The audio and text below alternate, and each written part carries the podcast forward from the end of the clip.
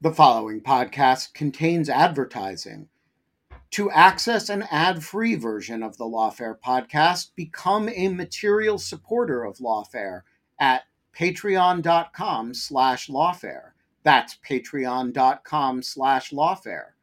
Also, check out Lawfare's other podcast offerings, Rational Security, Chatter, Lawfare No Bull, and The Aftermath.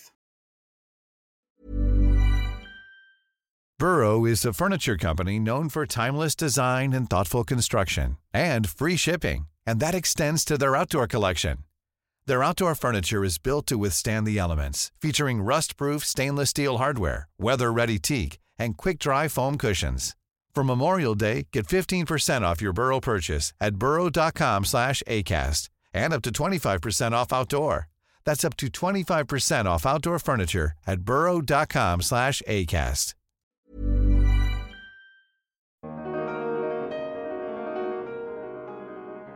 Luckily, the Biden team actually anticipated that this would happen.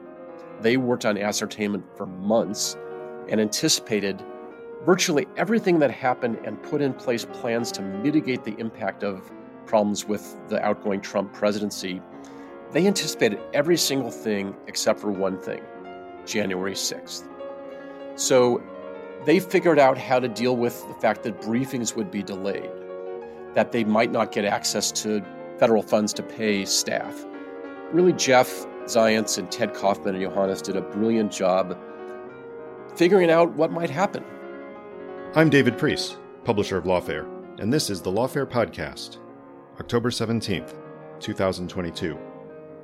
Presidential transitions are the most delicate and hazardous periods in the entire political cycle. Even at the best of times, incoming administrations face a huge task each new president must make more than 4,000 political appointments in a short period of time, as well as get up to speed on ongoing policy issues.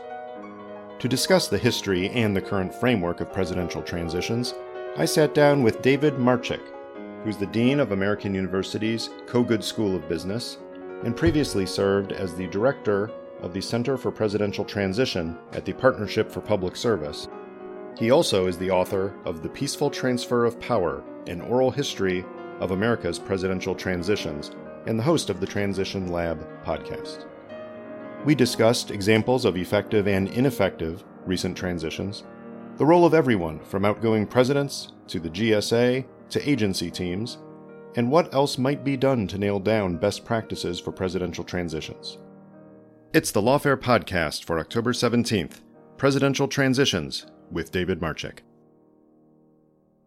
David, I want to start by talking as an overview about the history of presidential transition planning, because for most of American history, we did not have anything like the robust legal framework for presidential transitions that we have now, such that not only when accidental presidents came into office, like John Tyler after William Henry Harrison, or Truman after FDR, or Johnson after Kennedy, but even the known transitions, the ones after elections, there wasn't anything resembling a smooth transfer of power in administration. And I'm wondering if you could talk through that just a bit to let us all know why you think it took so long into the modern era to start getting serious about presidential transitions.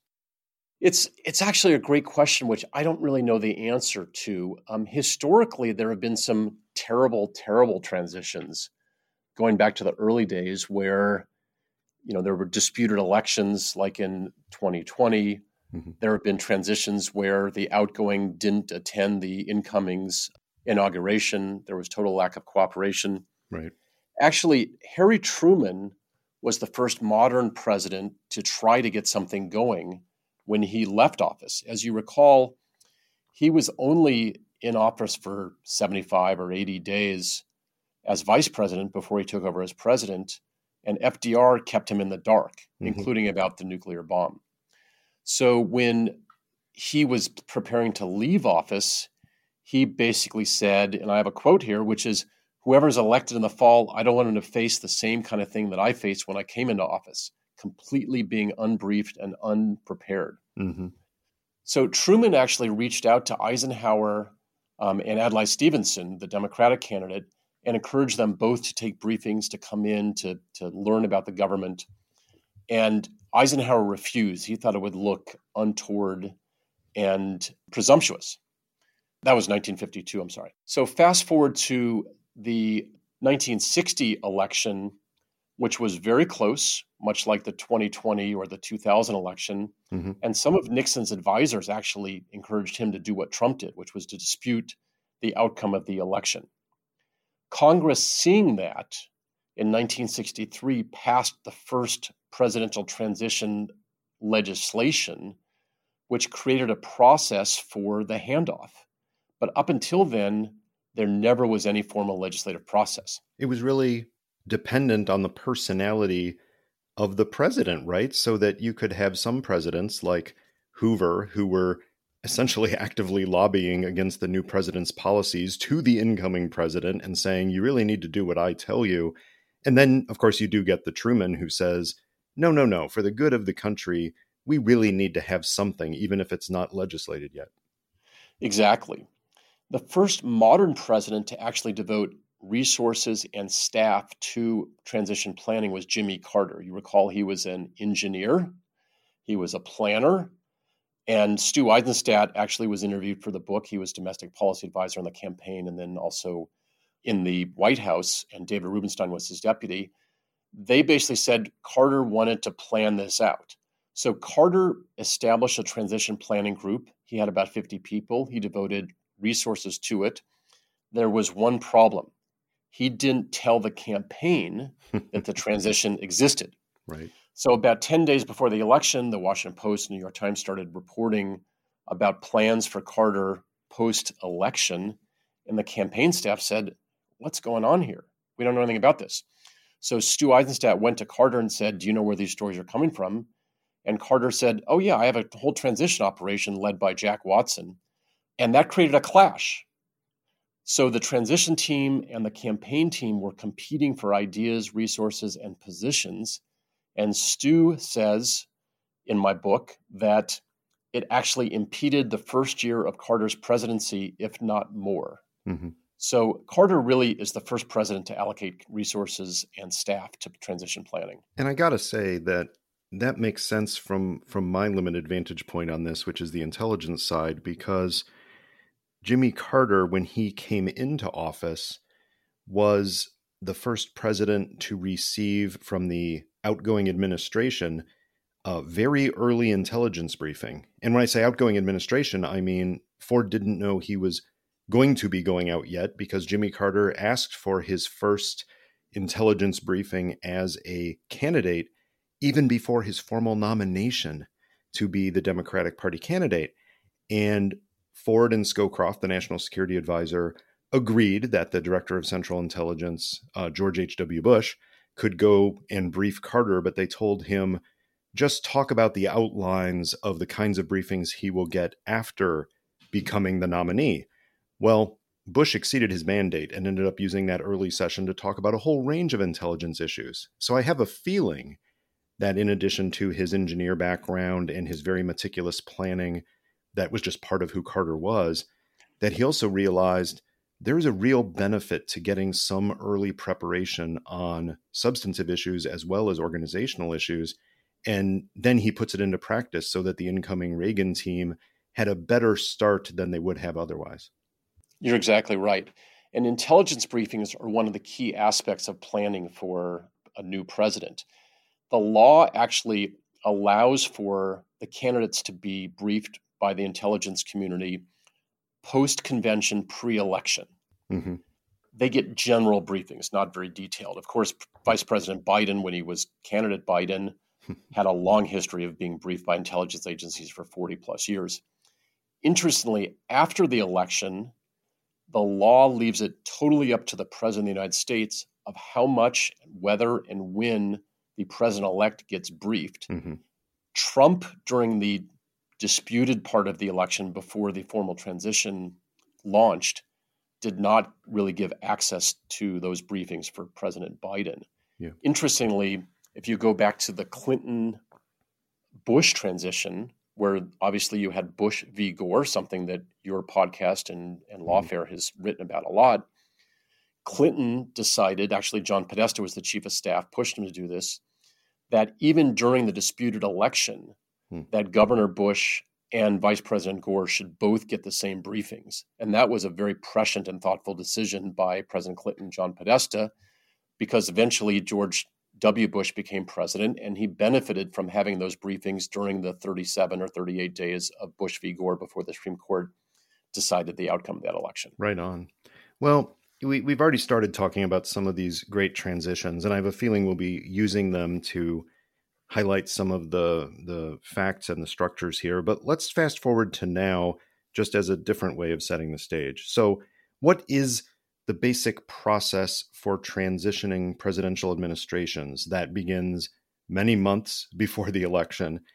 And how much of it is on the candidate and the people around the candidate to do versus how much right now is it up to the General Services Administration and others in the US government itself? So let's start with the stakes and why a smooth handover of power is important. I'm the, now the dean of a business school. If I designed the presidential transition the way it is organized, I should be fired. Because essentially, you have 75 or 77 days for an entire top level of a government to leave and for a new level of the government to come in. A new president has 4,000 political appointees. 1,250 of them need to be confirmed by the Senate. He supervises or she supervises a multi trillion dollar budget, 4 million employees, including 2 million civilians.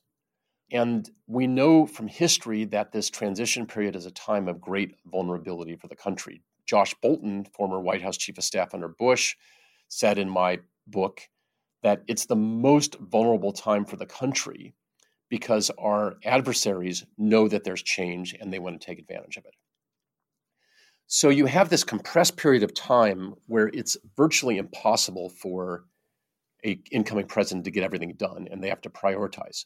So really best practice is for the candidates to start planning their transition in the spring mm-hmm. and beef up their staff from the spring all the way up to November and then all the way up to January 20th. Correct me if I'm wrong here, but traditionally in just American political culture, that was strongly frowned upon because it looked like they were, quote, measuring the drapes already, that it was undue optimism, maybe even arrogance about the result of the campaign, and it reflected poorly on the candidate for the election itself. But now that it has legislation behind it, it's removed that stigma, right? Exactly. And this is an area where you're an expert in national security and law. Actually, again, it goes back to the George W. Bush transition to power. Because of Bush v. Gore, he only had 35 days instead of the normal 77 days. It therefore was slower for him to get his government in place. He only had 40 or 50 Senate confirmed officials in place at the 100 day mark, and only a couple hundred by 100 days into his presidency. Yeah. Eight months after he became president, two planes hit the World Trade Center. One plane hit the Pentagon, and one plane crashed in the western Pennsylvania. And when the 9 11 Commission did the autopsy of what happened on 9 11, they found that the delayed transition imperiled our national security because President Bush did not have adequate time to get his top team in place. Throughout the government, he only had secretaries and deputy secretaries in place, not the next layer or two layers of government. And half of the national security officials in the government on 9 11 had been there for less than two months. Mm-hmm. So, Congress, because of the 9 11 Commission, passed a series of laws that basically tried to reverse that presumption they wanted to make it a presumption that a candidate should prepare for a transition and eliminate the stigma associated with it being presumptuous. And so now the law actually creates incentives for a candidate to prepare, and that's positive. So, what is the structure that's built around that? I know it involves a bunch of government entities that are relatively poorly known to the general public, things like the Office of Presidential Personnel and the General Services Administration.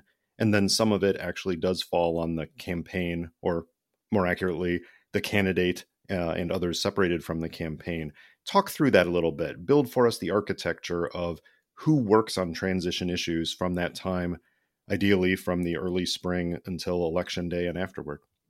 Sure. And let me give a shout out to the organization that I worked with during the transition, the Center for Presidential Transition, which is part of the Partnership for Public Service, which pushed Congress to adopt these laws. So let me enumerate some of the requirements under the law. First, the outgoing White House has to organize a transition, two different transition councils, one inside the White House and one with all the agencies, that essentially mandates the government to be ready for, for a new president, mandates briefing books to be developed memos to be written. It requires them to be prepared to work with the incoming nominees to let them know here are the big issues in the department, here are the big issues that are coming down the pike, mm-hmm. here are some risks that you need to deal with. It also requires a so called tabletop national security exercise where the outgoing national security team meets with the incoming national security team and does a kind of tabletop exercise or, or disaster planning exercise to help the new incoming team get ready and also to create some, some connective tissue between the outgoing and the incoming. It requires the Department of Justice to provide security clearances for campaign staff members of the challenging campaign or the non incumbent campaign so that the day after the election, they can be ready to receive security briefings and intel briefings and start their work. And indeed, that allows for staff members to be sit in on intelligence briefings that happen during the campaign. And then it also provides the General Service Administration, which is essentially provides real estate support for the entire federal government.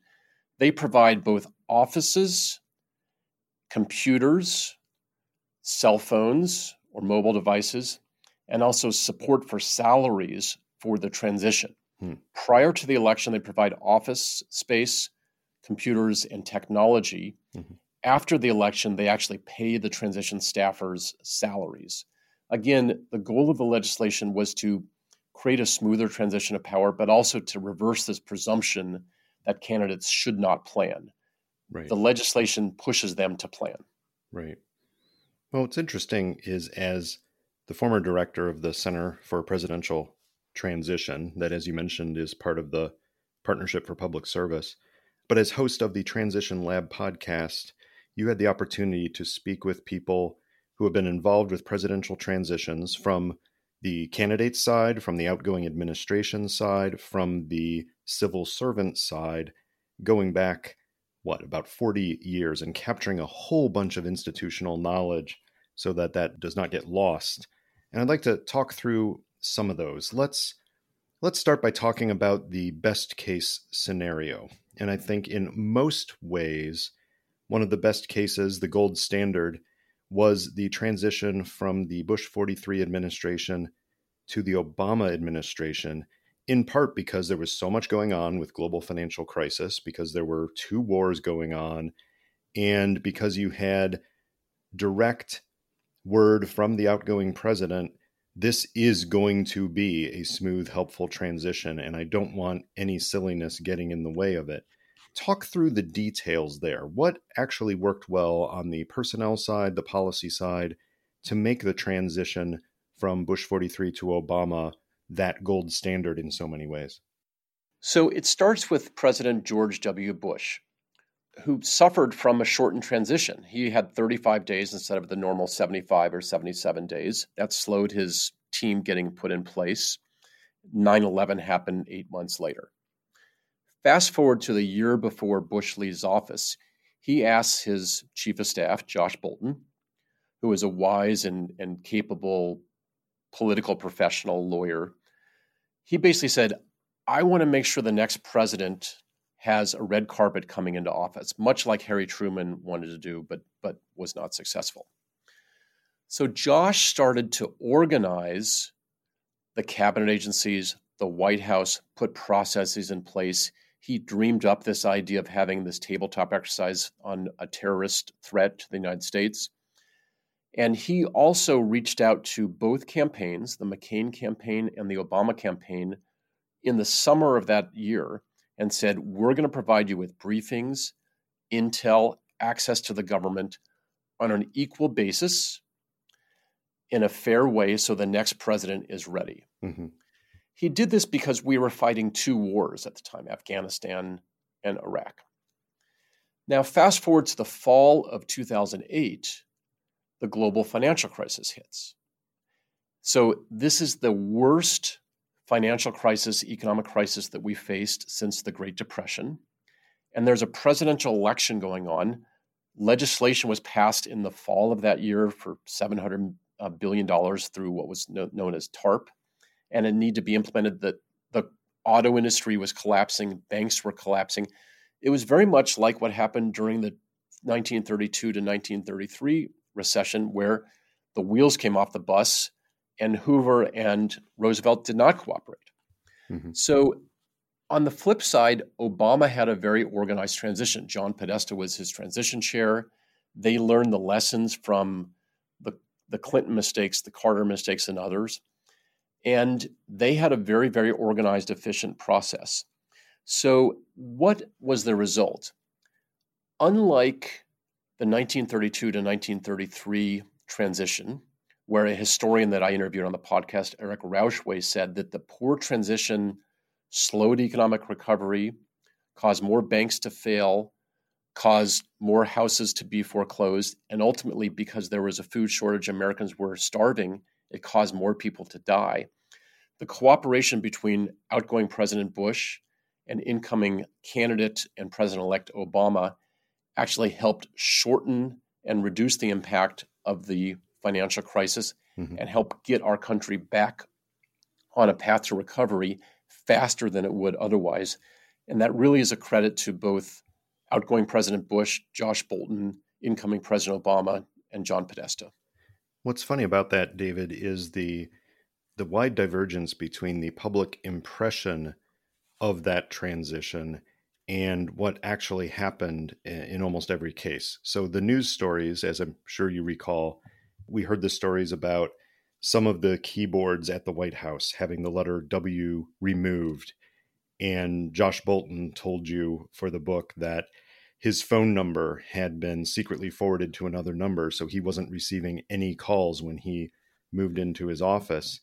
But he attributes that to, you know, some the younger staff, you know, pulling juvenile pranks and points out that that was magnified by the media and was not representative of the amazing effort of all of the actual leaders of agencies and departments that were exceedingly cooperative.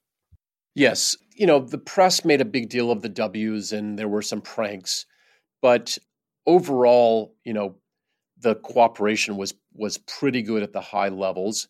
You know, you recall you were talking about the 2000 election, you had a sitting vice president that was running for office yeah. and that lost the election by 537 votes in one state. Mm-hmm.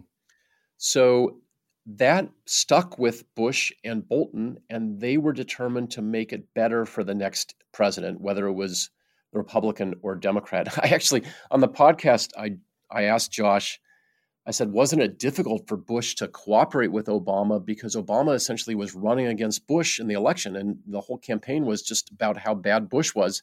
And Josh said, well, actually, remember, in 2008, Bush was so unpopular that both McCain and Obama were running against Bush. So it was, you know, equal equal attribution. Yeah, it made it easier in some ways.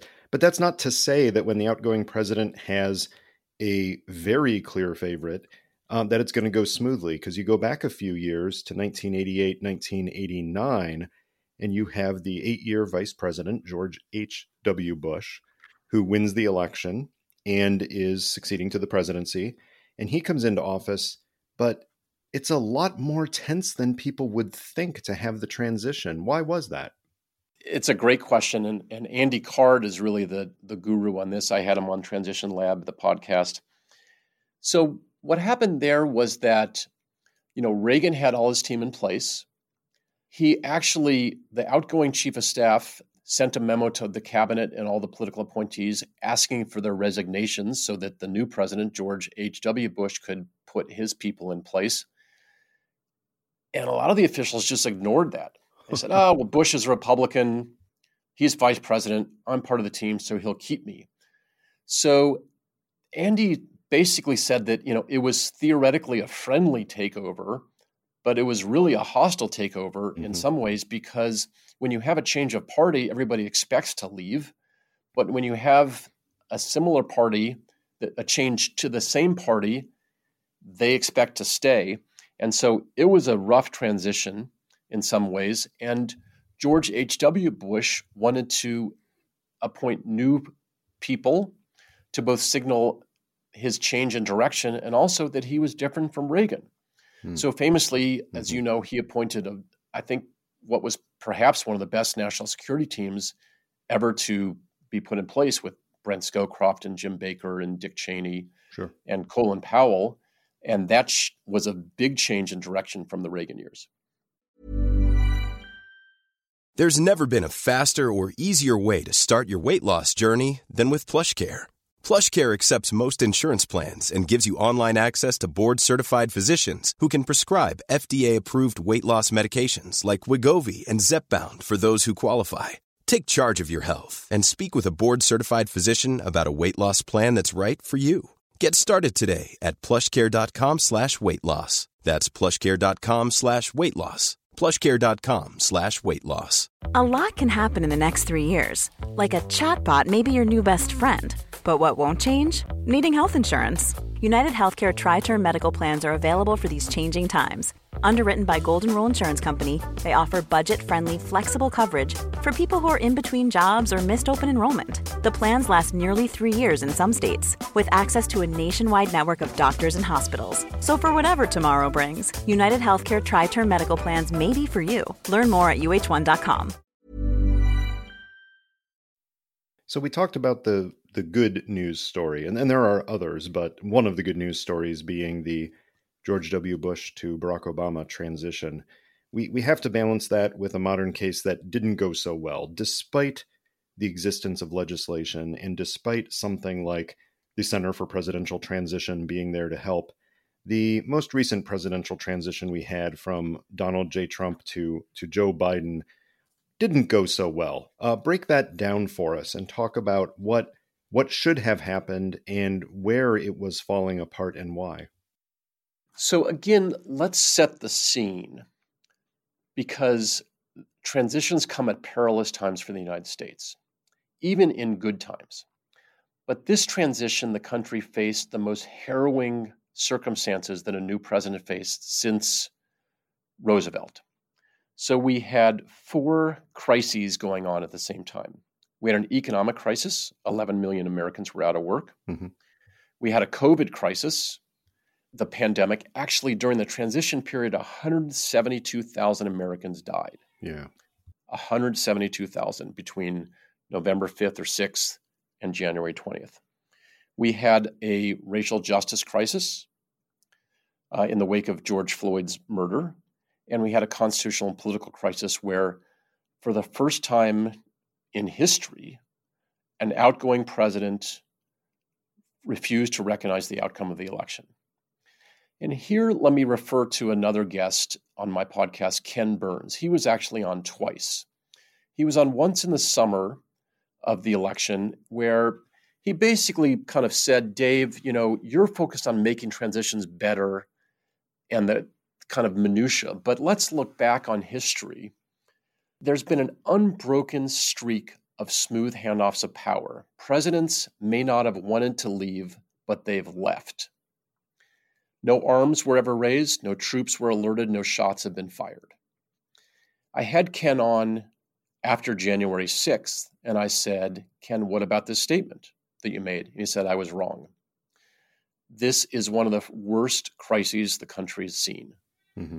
where an outgoing president uh, fails to recognize the democratic fundamentals of our country, where troops were alerted, shots were fired, and Americans died during a presidential transition. So I talk about this transition as the good, the bad, the ugly. Actually, the good was the pre election period, where in the White House there's a fellow named Chris Liddell, who mm-hmm. was the deputy chief of staff. He faithfully implemented the law. He basically, under the radar without focus, without press, did what was required of the law, organized the transition councils, worked with the agencies, got everything ready. And on the other side of the uh, ledger was was Joe Biden, who was running with the more experience than any other president or presidential candidate in history, and he had a trio of people Ted Kaufman, former senator, Jeff Zients, who is an organizational guru, and Yohannes Abraham, who is a rising star Harvard Business School grad. They organized the largest, most effective transition in history, commensurate with the challenges for the time that Biden was going to face. So that's the good. The bad was this period after the election when the head of the GSA, the General Service Administration, refused to ascertain that's the legal standard that Joe Biden had won and delayed the transition for 30 to, to 40 days. Let me press pause there, Dave, because yes. that's probably the first time that most Americans outside of the small circle of presidential transition nerds like us heard the word ascertainment and had to struggle with this idea of so who gets to decide who the president elect is. Talk about why that was actually in issue, what the legislation says or doesn't say about ascertainment, and why the head of the GSA, who most people don't know who that is, had such power to affect the, the forward movement of the US government. So the legal standard is that the head of the General Service Administration should, quote, ascertain the outcome of the election. There's no real legislative history behind that. It. Yeah. And, you know, it basically is, you know, you know it when you see it.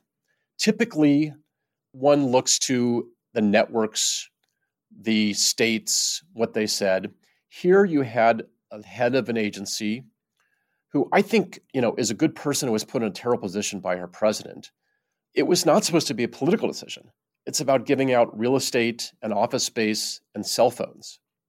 But it became a political decision, and she refused to ascertain the outcome, even though Biden was the clear winner by the Saturday after the election when a few states had counted their votes. So pressure built, a campaign was put in place, and you know, there was this delay at a time of crisis, at a time when Americans were dying, at a time when our national security was at risk. And every day in a transition counts. And it was really, you know, a shame that there was this delay. Luckily, the Biden team actually anticipated that this would happen. They worked on ascertainment for months and anticipated virtually everything that happened and put in place plans to mitigate the impact of problems with the outgoing Trump presidency. They anticipated every single thing except for one thing January 6th. So they figured out how to deal with the fact that briefings would be delayed, that they might not get access to federal funds to pay staff. Really, Jeff Zients and Ted Kaufman and Yohannes did a brilliant job mm-hmm. figuring out what might happen. They had a whole team to work on this, and they mitigated as much of the damage as possible. And I think that was one of the most insightful conversations among many that you had with Senator Ted Kaufman and the way you described it, how how Kaufman had broken up his team's workflow into two streams one for the conventional problems, the ones that every transition faces, having to do with agency review and policy and appointments and all of this. But then a whole team set up for unconventional challenges, meaning, you know, what, what could President Trump or those around him create? That actually is is good foresight. You can't predict everything, as you mentioned, January 6th itself, not so much but it helped them get ahead of some of these issues in a way that I'm not sure people knew was going on. I give them great credit. They had a team of really smart people sit down and kind of tabletop every scenario. What happens if there's a delay? What happens if we can't get our people in place? What happens if we don't get the briefing books? What happens if we don't get access to federal funds? What happens if we don't get access to intelligence? And they basically built mitigation strategies for each of these risks. The biggest risk they faced, outside of you know a constitutional crisis, of course, was personnel. That ultimately is the most important yeah. element of a transition. 4,000 political appointees, 1,250 need to be confirmed. Okay. So, what Ted and Jeff and Yohannes did to mitigate is they focused on getting as many non confirmed officials in place. So you have cabinet secretaries and deputy secretaries and undersecretaries, but then you have chiefs of staff and general counsels and heads of offices and other lots of other people that hold important jobs. They said we're going to flood the zone with non-confirmed officials because we know it's going to take a long time to get our our political appointees in place that require Senate confirmations. Right. So during the transition, this 77 days, they did 8,000 interviews and they ended up by January 30th of the year that Biden took office, so 10 days after uh, the election, they ended up having 1,100 officials in place that were non Senate confirmed. That's more than Trump and Obama had in place at that time combined. So they, they really get credit for prescience, organization, and imagination to think about all the bad things that could happen. Mm-hmm. There's one aspect here that I think we need a little bit more background on to understand just just how impressive that effort was. Could you describe what the agency review and agency teams are during a presidential transition? Yes. Okay, so there's something like 450 to 500 agencies and sub-agencies of the government. Yeah. You know the big ones, Department of State, Department of Defense, et cetera. But there are a lot of other agencies. A conventional workflow is to have agency review officials basically do planning, put memos together for the incoming officials, and then post election, those agency review teams go to the agencies, meet with outgoing officials, meet with career officials, and get a lay of the land so they can brief the secretaries, the deputy secretaries, and others who are going to start running those agencies on January 20th or soon thereafter. Again, the Biden team deserves enormous credit. They said, we need to flood the zone. And so they said, we're going to cover more than 100 agencies. The previous record was 62 by Obama. Trump covered 42 agencies. So again, they did two and a half times the level of agency review efforts that, that Trump did. And they basically had these folks do memos and prepare as if they would not get access to the agencies, anticipating the problems that they actually encountered wow. when Trump delayed the formal launch of the transition and then, even once the transition was launched, some of the agency heads refused to cooperate with Biden. So, DOD, USTR, the Office of Management and Budget, there was very little cooperation among those agencies. Chris Liddell, the outgoing deputy chief of staff, said, you know, 80 to 90% of the agencies cooperated. There were a few that were reluctant, and I could push them. And, you know, there were a handful, they just said, we're not going to cooperate with Biden. We don't agree with him, and it's not our job. Actually, it is their job it's required under law, mm-hmm. and it's good for the country. I think something that that you note that is also underappreciated is the fact that this largest agency transition team ever for the Trump to Biden transition with what 600 officials covering all of these agencies and departments that they didn't leak anything that you had some very experienced reporters saying that they're not getting anything out of the Biden team. They're they're totally disciplined. I know in my case, I have several close friends who were on some of the agency teams, and there was not a single word about anything they were doing, anything they were considering. It was a very tight ship, and I think that contributed to the credibility of the process as it went forward. Right? It did, and let me again give Ted Kaufman, Jeff Zients, and Yohannes credit here. So I actually met with Ted in March of 2020 to start planning the transition. And the first thing we did was we talked about culture in a transition, and we talked about the characteristics of the leaders they should appoint. Okay. And Ted and Jeff and Yohannes, one of the first things they did was they said, let's focus on the culture and the rules for the transition. And they came up with a few. Number one was what happens in the transition stays in the transition, no leaks. Number two is the campaign comes first. we can plan a perfect transition, but if we don't win, it doesn't matter. Number three is that there needs to be seamless coordination between the campaign and the transition. There can't be rivalries, there can't be problems.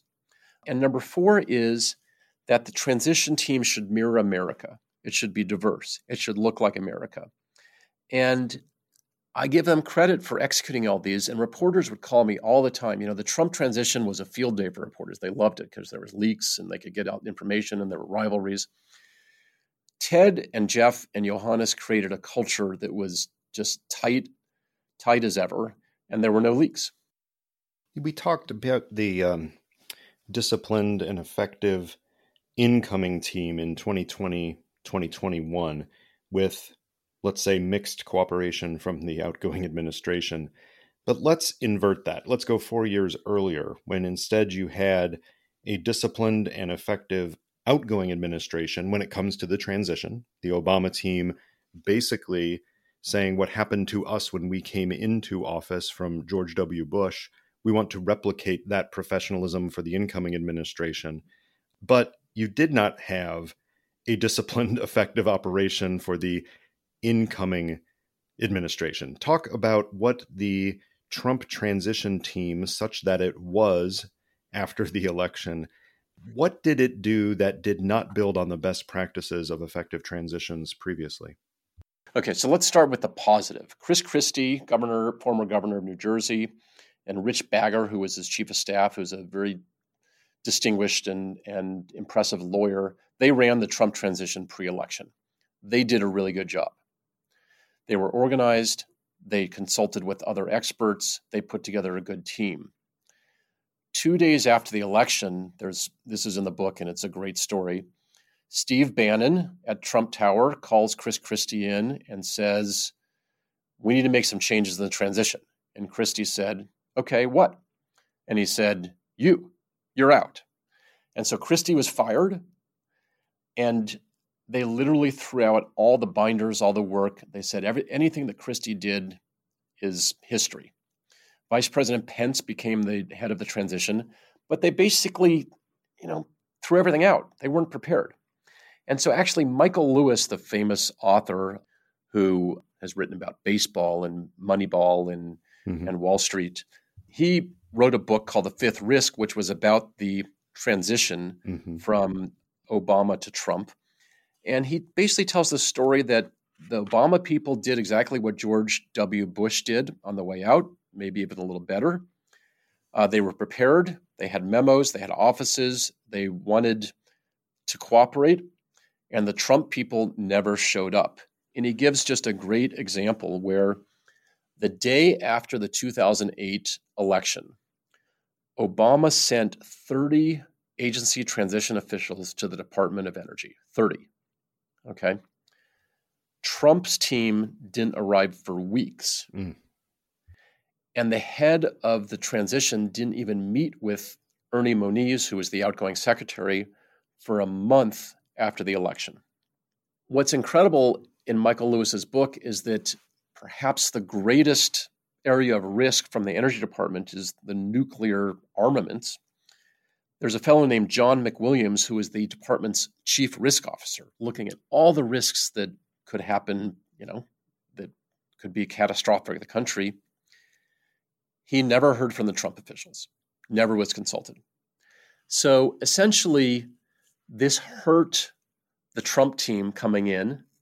You know, I asked Chris Christie what was the impact of the fact that they threw out all the good transition work, didn't have an organized transition. And Chris Christie, who, you know, was one of Trump's earliest and, and most vocal supporters, said that Trump never recovered. The administration never recovered. And that's how important a transition is that it can have an impact on the entire administration.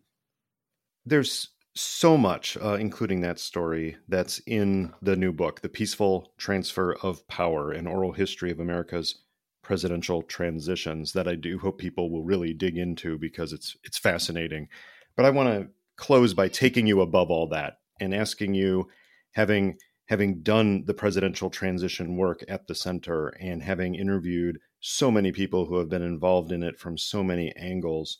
What else might be done, whether legislatively or otherwise, to nail down the best practices for presidential transitions so that we have an even better chance of avoiding a worst case scenario in a future presidential transition? Great question. Okay, so first, the practices and the kind of best practices need to be adopted. So a transition needs to start early. Uh, candidates need to learn from their predecessors. They need to write, hire the right team and figure out the, the cadence between the campaign and the transition. They need to prioritize above all else the selection, vetting, and training of political officials. And the outgoing administration needs to be cooperative. Okay. But Congress can do more to strengthen presidential transitions. And this is work that the Partnership for Public Service is pursuing. So the standard for ascertainment needs to be clarified and lowered. We should not have the same situation we had where you have a you know a mid-level political official determining whether a transition is going to start based on some uncertain standard called ascertainment. We need to give career civil servants, non political officials, more authority for the outgoing transition so that political officials can't interfere. Some of the statutory deadlines can be moved up. Intelligence sharing should be mandatory. It shouldn't be discretionary. It should be mandatory. And perhaps most importantly, the personnel process needs to be fixed. The requirement that there are 1,250 political officials that need to be confirmed by the Senate, it just doesn't work. So just to give you some data, President Biden, you know, he's a pro. He's got a very organized transition. He put great people in the White House. They knew what they were doing, just like George W. Bush did. At the 100 day mark in his presidency, he only had 44 confirmed officials, wow. 44 wow. out of 1,250.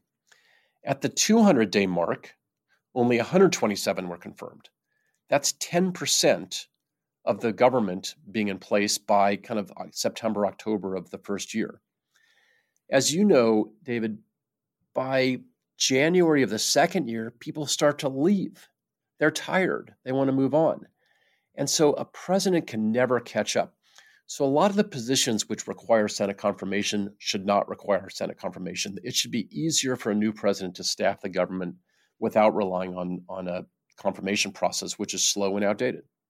That is very useful. And again, I think there, there's much more in this, but we will cut it off there for now. David, thank you for joining me on the Lawfare podcast to talk about it.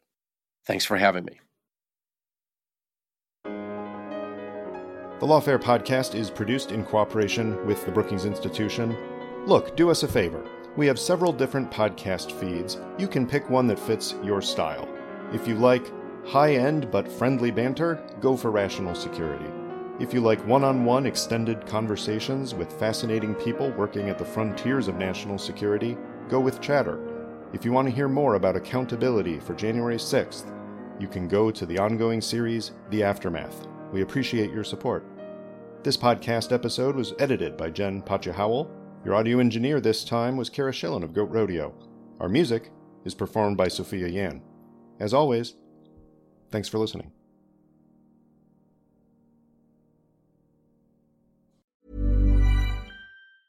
Planning for your next trip? Elevate your travel style with Quince. Quince has all the jet setting essentials you'll want for your next getaway, like European linen, premium luggage options, buttery soft Italian leather bags, and so much more. And is all priced at 50 to 80% less than similar brands.